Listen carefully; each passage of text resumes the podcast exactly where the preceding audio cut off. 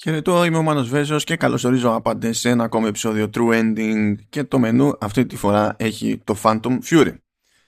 Η εμφάνιση του Phantom Fury και το μπάσιμο στα προσωπικά μου κατάστοιχα είναι λίγο περίεργη υπόθεση από την άποψη ότι ανακοινώθηκε τεχνικώς στις 16 Σεπτεμβρίου σε παρουσίαση της 3D Realms, το Ringe Deep.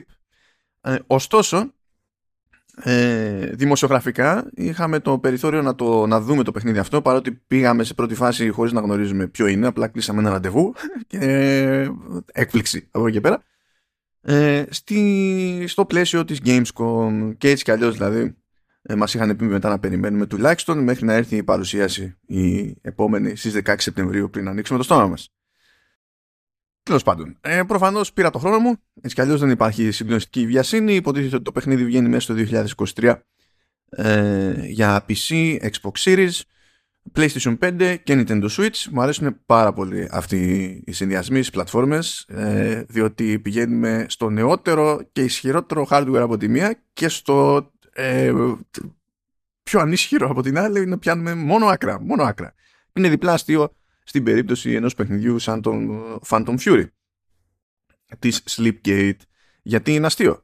Διότι άμα δείτε trailers, screenshots κτλ. Θα δείτε ότι γιατί αυτό μοιάζει με Quake σε τεχνικό τομέα. Οπότε, γιατί όντως μοιάζει με Quake, δεν είναι τυχαίο, είναι συνειδητή επιλογή. Οπότε κατά πάσα πιθανότητα με λίγη προσπάθεια, άμα ήθελε κάποιος να το κάνει να τρέξει σε Apple Watch, μπορεί και να είχε έτσι μια μισή ελπίδα. Αλλά τέλος πάντων, είναι μέρος του concept. Τεχνικώς το Phantom Fury είναι, ας το πούμε, sequel στο Iron Fury, το οποίο έχει επίσης μια δική του αστεία ιστορία, διότι πριν βαφτιστεί Iron Fury είχε ανακοινωθεί κανονικότατα και είχε επικοινωνηθεί ως Iron Maiden.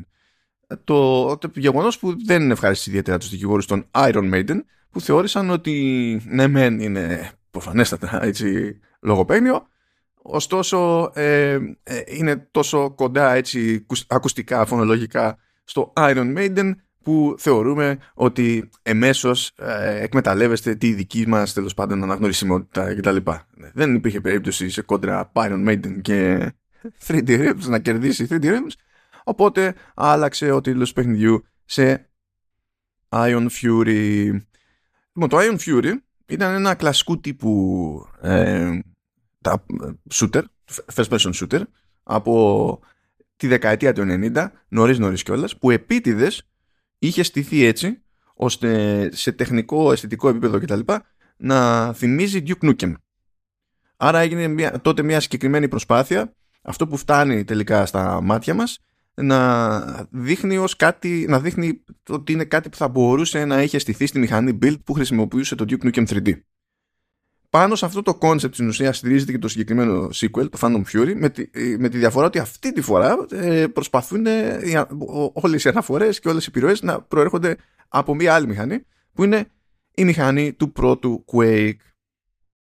Και το όλο εγχείρημα το παίρνουν πάρα πολύ έτσι στα σοβαρά, διότι ναι μεν το παιχνίδι στην πραγματικότητα χρησιμοποιεί Unreal Engine 4, αλλά αυτό που έκανε η ομάδα για να είναι σίγουρη ότι τέλος πάντων αυτό που φτιάχνει έχει μια προφανή συγκίνεια με την εποχή του πρώτου Quake, είναι ότι δοκίμαζε αυτά που έστεινε από άποψη διαρρύθμισης του level, από το fidelity τέλος πάντων των διαφορετικών assets κτλ.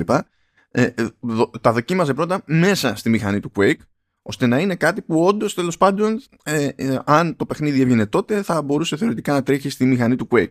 Αυτό δεν σημαίνει ότι από εκεί και πέρα δεν γίνεται τίποτα ώστε κάποια πράγματα να είναι πιο σύγχρονα, διότι αφού διαπιστωθεί όλο αυτό το πράγμα επανέρχονται τα πάντα στην Unreal Engine 4 και αρχίζει και μπαίνει χέρι.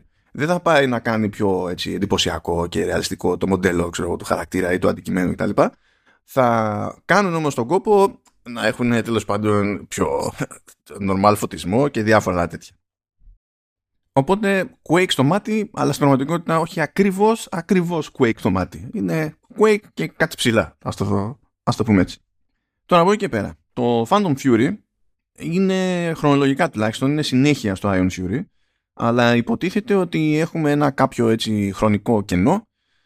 Επανέρχεται η πρωταγωνίστρια, η Σέλη Μπομπσελ, που τα βάλε με τον Τζάντους Χέσκελ στο πρώτο παιχνίδι, στο Iron Fury.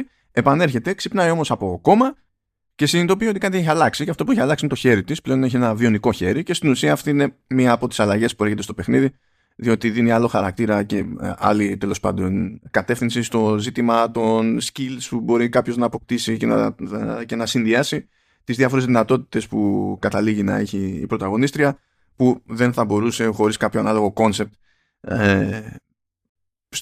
στην πρώτη της εξόρμηση. Βέβαια δεν επανέρχεται από κόμμα έτσι για χάρη γούστου, γιατί υποτίθεται ότι κάτι περίεργο κυκλοφορεί εκεί έξω, ένα αντικείμενο που λέγεται demon core και στα λάθος χέρια μπορεί να αποδειχθεί καταστροφικό για τον κόσμο, και φυσικά πρέπει να βάλουμε κάποιον τύπο, κάποια τύψα στην προκειμένη, να τρέχει πανικόβλητη για να προλάβει να το καβατζώσει πριν το καβατζώσει κάποιος άλλος. Κατά την επικοινωνιακή τακτική τέλος πάντων της εταιρείας, υπάρχει μια επιμονή να χαρακτηριστεί το Phantom Fury ως μείγμα first person action και road movie adventure. Τώρα πραγματικά δεν πιάνω ακριβώς ποιο σκεπτικό θεωρείται road movie adventure, εκτός αν αυτό που εννοούν είναι ότι, όπως συμβαίνει σε διάφορα χολιγουδιανά road movies, ξεκινάει ο παίκτης κάπου και πηγαίνει από τοποθεσία σε τοποθεσία, έτσι, της Αμερικής. Και όντως ξεκινάει, υποτίθεται, από την Αλμπουκέρκι, θα κάνει εκεί καμιά στάση στο Λος Άλαμος, καταλήγει στο Σικάγο, γίνεται εκεί πέρα σφαγή από εδώ και από εκεί. Εμείς το demo τέλος πάντων που είδαμε, γιατί ήταν ένα demo που έτρεχε όντως μπροστά μας, αλλά δεν βάζαμε εμείς χέρι, έτσι, έπαιζε κάποιος από την ομάδα ανάπτυξης. Στην ουσία, μάλλον πετυχαίναμε την πρωταγωνίστρια σε μία από τις μεγάλες μετακινήσεις, γιατί το ίδιο το επίπεδο ήταν ένα τρένο και έπρεπε να καταφέρει να πάει από τη μια άκρη του τρένου στην άλλη. Στο τέλος, έπρεπε να καταφέρει να δραπετεύσει από το τρένο. Και ήταν ένας τρόπος να δούμε πώς, όταν είναι συμπιεσμένος ο χώρος, ας πούμε, τι πράγματα έχει να αντιμετωπίσει και πώς πρέπει να σκεφτεί ο παίκτης. Γιατί έρχονται διάφοροι χαρακτήρες και επειδή πρέπει και εκείνοι να προσαρμοστούν στο σχετικά μικρό χώρο, αλλάζει ο τρόπος με τον οποίο θα κινηθούν και θα κινηθούμε κι εμείς.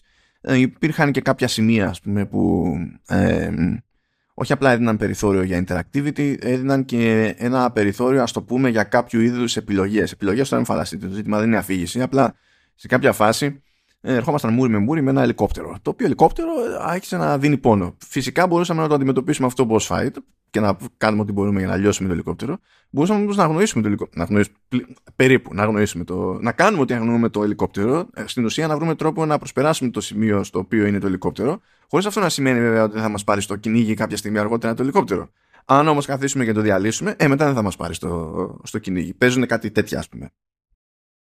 Τώρα όλα αυτά μπορεί να υπονοούν ότι το Phantom Fury είναι ένα shooter που όντως τέλος πάντων πηγαίνει και πατάει στην κλασική λογική των 90s και είναι όσο πιο run and gun γίνεται. Το οποίο βέβαια δεν είναι αυτονόητο. Αυτονόητο μπορεί να είναι για τα Doom. Δεν είναι ντε και καλά τέλος πάντων για όλα τα shooters εποχής αυτό αυτονόητο. Και προσπάθησαν να μας το περάσουν αυτό κατά την επίδειξη, διότι υπάρχουν ώρες και σημεία ανάπαυλας στο παιχνίδι. Υπάρχουν μερικοί απλοί γρίφοι, τους στυλ να βρούμε κάτι, να ξεκλειδώσουμε κάτι, να προχωρήσουμε κτλ. Πριν πει κάποιος, ναι, αυτά γίνονται και στο Doom. Ναι, ισχύει, γίνονται και στο Doom. Αλλά άλλα πράγματα που δεν γίνονται στο Doom είναι ότι μπορεί κάποια στιγμή να χρειαστεί να κάνουμε ένα hack. Αυτό σημαίνει ότι πρέπει να πάμε σε ένα τερματικό. Και έχουν φτιάξει τερματικό συγκεκριμένο. Έχουν φτιάξει UI για τα τερματικά αυτά. Και υπάρχει πλοήγηση που αναλαμβάνει ο παίκτης στην ουσία μέσα στο συγκεκριμένο UI για να καταφέρει να ψάξει και να βρει την πληροφορία που θέλει. Υπάρχουν κουφά mini games που είμαι λίγο περίεργος να δω πώς θα παίζεται αυτό το πράγμα, αλλά για κάποιο λόγο υπάρχει air hockey. Air hockey is first person. Ναι, okay, θα το δούμε. Είδηστε όταν μπλέκουμε με τέτοιου είδους αναφορές στο παρελθόν να υπάρχουν και arcade cabinets, και φυσικά τα arcade cabinets είναι interactive. Τώρα, η ομάδα λέει ότι γενικά έχουν δώσει βάρος στο να υπάρχει περιθώριο αλληλεπίδρασης και ότι αν, λέει, το βλέπετε κατά πάσα πιθανότητα κάτι μπορείτε να κάνετε με αυτό. Τώρα, δεν βγαίνει άκρα από ένα demo πόσο το εννοεί αυτό ο ποιητής και τι κλίμακα έχει στο μυαλό του, αλλά τουλάχιστον έχουν κάνει έναν κόπο μέχρι ένα κάποιο σημείο. Φυσικά υπάρχουν γνωστά όπλα από το πρώτο παιχνίδι, φυσικά υπάρχουν νέα όπλα. Ήταν και ένα shotgun εκεί πέρα που προσπερνά και θωράκιση. Είναι αυτόματος, έτσι, καλός φίλος σε ίδιες περιπτώσεις. Υπάρχουν και πιο κουφές επιλογές βέβαια, διότι υποτίθεται ότι είμαστε στο μέλλον. εντάξει, όχι το πολύ μακρινό μέλλον, όπως κάποια όπλα που εκτοξεύουν αφρό, ο οποίος αφρός είναι ηλεκτροφόρος. Γιατί μπορούμε. Οπότε και εκεί περιπλέκονται λίγο τα πράγματα και είναι όπλα που μπορούν να χρησιμοποιήσουν και αντίπαλοι έτσι κι αλλιώς. Δεν είναι ότι εντάξει, μόνο εμείς έχουμε αποκλειστικότητα. Εννοείται ότι το παιχνίδι τάζει αναβαθμίσεις αυτά τα όπλα και όλα αυτά είναι ξέχωρα στην ουσία από τις αναβαθμίσεις στο βιονικό χέρι. Οπότε το ζήτημα είναι το ένα να συμπληρώνει το άλλο. Ποτέ με προβλεπέ τρόπους, του στυλ βγαίνει μια ασπίδα, και άλλες φορές με λιγότερο προβλεπέ.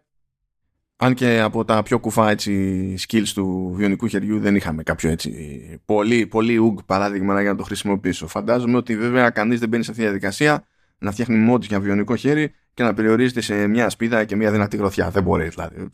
Θα δούμε. Αλλά θα δούμε στο τέλος. Δεν έχει νόημα να φαντάζομαι πράγματα μέχρι τότε. Και φυσικά το ζήτημα μετά είναι πώς δένουν όλα αυτά με τους διαφορετικούς αντιπάλους, τα δικά τους special skills και ποια είναι η ισορροπία στην οποία θα καταλήξουμε στο τέλος. Αυτά φαίνονται όλα με το δύσκολο τρόπο όταν βγει το παιχνίδι δηλαδή, οπότε επίσης δεν μπορώ να πάρω συγκεκριμένη θέση που έτσι κι αλλιώς σε previews αποφεύγω συνήθως να πάρω συγκεκριμένη θέση για διάφορα πράγματα, διότι όταν υπάρχουν τέτοια χρονικά περιθώρια είναι πραγματικά ποιος ζει ποιος πεθαίνει μέχρι να έρθει η ώρα. Σε κάθε περίπτωση πάντως, αν τυχαίνει και είστε από εκείνους που είχαν εμπλέξει ή είχαν πάρει μια γεύση από το Iron Fury, τον προηγούμενο τίτλο, έτσι, σειρά, ας τα πούμε έτσι, θα έχετε παρατηρήσει ότι δεν είναι, ναι μεν φαίνεται παλιακό, αλλά δεν μιλάμε για μια ομάδα που είπε έμπνευση του Duke Nukem 3D, πάμε να φτιάξουμε το Duke Nukem 3D ή ένα νέο Duke Nukem 3D. Απλά θα το βαφτίσουμε αλλιώς και θα έχει άλλα πράγματα μέσα επειδή δεν έχουμε το IP, που έτσι κι αλλιώς το IP νομίζω τυχαίνει να ανήκει και στη παίζει κάποιο κονέ με 3D Realms και Remedy αν θυμάμαι καλά. Το Quake σίγουρα όμως δεν τους ανήκει αυτό είναι σίγουρο. Οπότε σε τεχνικό επίπεδο βασίζονται στα παλιά, σε αισθητική μπορούμε να πούμε ότι βασίζονται στα παλιά, έχει και αυτή έτσι, τη γοητεία της πλέον.